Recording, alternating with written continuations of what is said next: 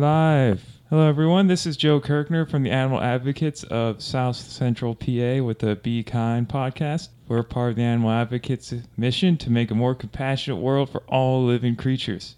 Today, I am joined by Savannah, who is a 16 year old member of the Animal Advocates who is actually extremely involved. Hi, Savannah. Hello. Um, so, as I hope you know by now, I like to just start out talking about random vegan stuff we've been doing. I've been pondering over a blog post I'm going to write, which coincidentally is something that Savannah does for the animal advocates, both writing blog posts and now she's part of the people overseeing them, correct? Yeah, that's correct. I just picked up that duty the other day. Just one of the many things you can do at the animal advocates that don't involve going out and shaking hands and holding babies and exposing yourself to the elements. So thank you so much for doing that. What have you been up to? What have you been up to? Well, just recently, some of you might have seen this. I wrote a blog about being a vegan teen, and I've been trying to get my Gold Award project approved. Oh, another thing is that our family, we've been getting a vegan bo- a, a box of different vegetables delivered to our house every week, which is really cool. And is this is the Misfit box, correct? Yeah, that's a Misfit Fits box. We've gotten so many cool different items from the Misfits, such as black radishes and even a mini watermelon. I've never heard of either of those. That is really, really interesting. We were talking before this, and she told me that they're no longer accepting clients because now that everyone's stuck indoors, getting fruits and veggies delivered to your door seems awfully convenient. For sure. It's really nice. Are they really as weird shaped as they look in all the Facebook ads I see? So, there are some weird foods, but some of it's normal. Like we got purple Brussels sprouts, which is, I guess, a little bit uh, different from the green variety, but they taste the same. Kind of like green beans and carrots, I'm guessing. Yeah, we get some of those too. And would you mind telling us why you went vegan or your vegan journey, if you will? So it, it all started back when I was in fourth grade and I went vegetarian for a, a week. So my aunt, and, well, my great aunt and great uncle, they gave uh, my sister a PETA kids magazine. They're not vegan, so they just like to give us stuff, and they thought this would be nice. So I read that and I went vegetarian for a week. Then back in seventh grade, I started thinking about it again and decided to go pescatarian. And the year after that, when I was in eighth grade, for my New Year's resolution, I decided to go completely vegan uh, for ethics reasons. I just couldn't keep on um, helping people hurt the animals. So when you first started thinking about it, back when your grandparents gave you that cool PETA thing, what was your motivation at that point? Uh, well, when I was reading the magazine, it was talking about different how the different animals that were farmed for food suffer. And I remember one of the specific images was of a lot of chickens crammed into a shed, and I just thought that I didn't want to support those industries anymore. So back then, it was also still for ethics, but being a fourth grader, I guess I just didn't have the capability to stick with my decision. And when you were younger, navigating all the school and relationships and friends and things like that, how did being vegan, pescatarian, even vegetarian play into that? Well, lots of people ask me about it, seeing as not everybody is a pescatarian or vegan. So I've had some really good conversations, and some people have even considered giving up certain products. Like once during cross country, since I ran a whole part of the race, a one boy gave up bacon for a whole month to help motivate me to keep on running. I love it. That's a very practical way to go about things.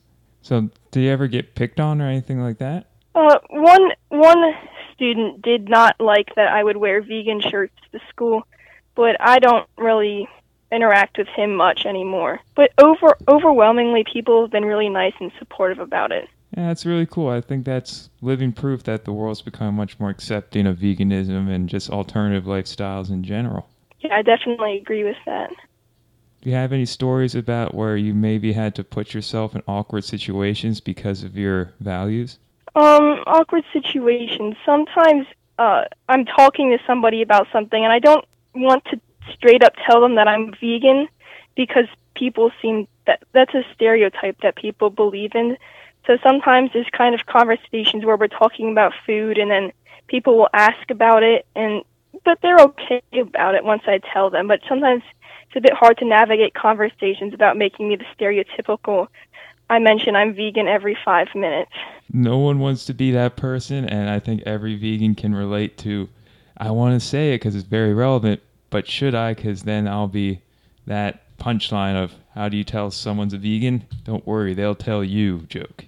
And I personally am incredibly impressed with how active you are with the animal advocates and your advocacy efforts there. And you shared with me before the podcast your favorite animal activist. Would you mind telling the listeners a little bit about that activist?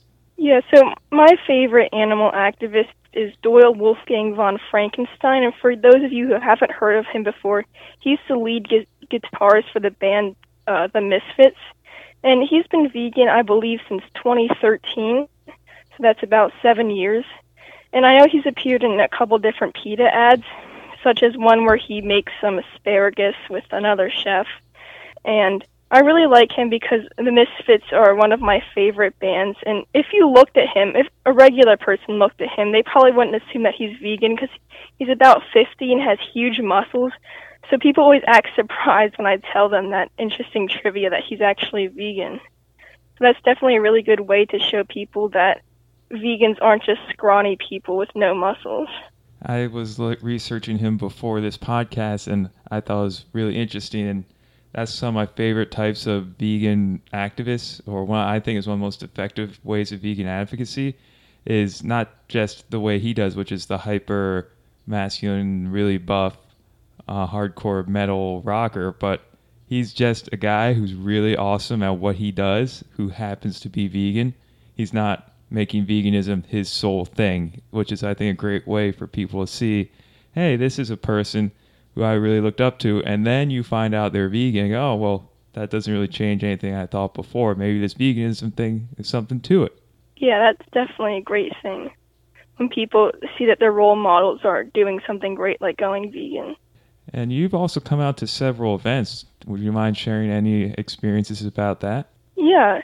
I know the most recent event was the the big veg fest that we had and I met someone else my age there that also regularly volunteers and just recently I asked him to go to the prom with me so it's really neat that while volunteering I can meet uh, people my age that share my interests and core values and continue to connect with them and talk with them on a daily basis. In the non-animal advocate sphere of people, do you find any other vegans or vegan-minded individuals your age? Yeah, there's a there's a couple people at my school that are I think vegetarian or pescatarian, but last semester there was a girl that a new girl that came to one of my classes and it turned out she was vegan.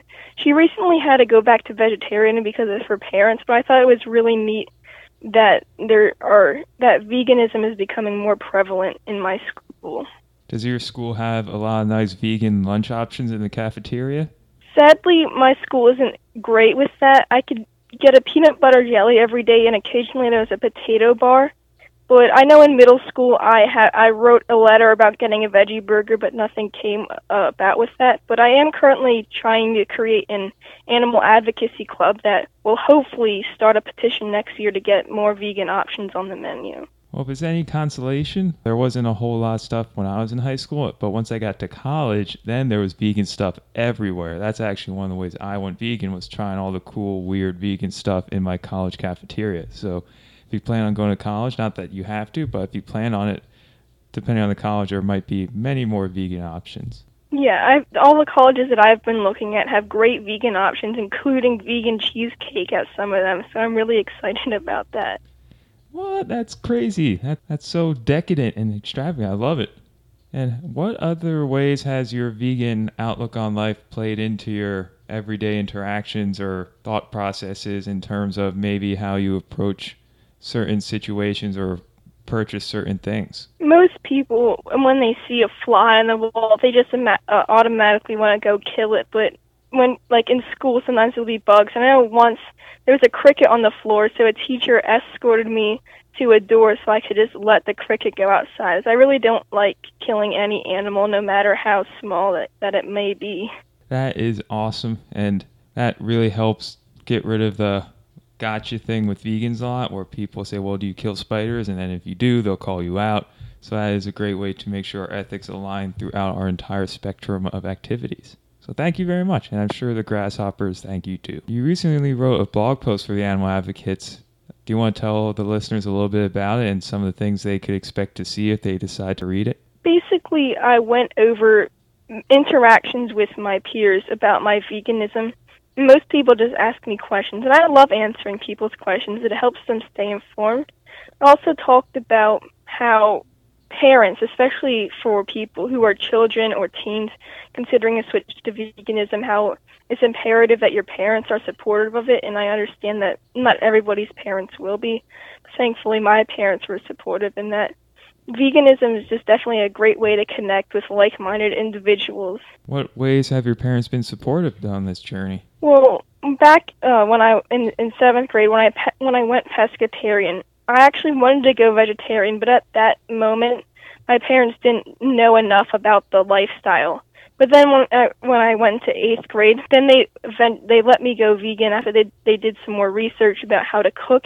And actually, my mom went vegan too, along with me. So I thought that was really great. And now we almost exclusively eat vegan meals at home. I was going to ask if both your parents were vegan, but sounds like your mother is at least. But how's your father if he's not vegan?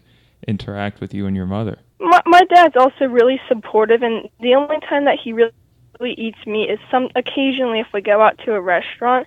But he he definitely does a lot of cooking at home. Like one of my favorite dishes that he'll make is chana masala, which is a dish with chickpeas in it. So he's definitely super supportive. And my sister, she actually stopped eating pigs after we went to visit visit a pig sanctuary. So hopefully now we can go visit a cow and and chicken sanctuary after this quarantine is over. Yeah, I think everyone's itching to get out and see all the animals and do all the things any day now. What is your take on the situation with the coronavirus, how it relates to animal exploitation? It's a very opinionated topic for vegans out there, both on social media and just in everyday conversations on the news. But from your perspective as a young person and a vegan, what's your take on the relationship between animals and COVID 19? Uh, well, I think that I've heard that more people are ad- adopting and rescuing dogs at certain shelters. So I think that that's a really good impact. And a lot of industries are going to be hurt by this, including industries that manufacture an- animal products. So I don't really know if that's going to be good overall, but at least in some areas that will be beneficial, I guess. And I think that people are donating money, especially since they know that sanctuaries need needed. But I really hope that some people step up to the challenge and definitely try to help out sanctuaries and rescues.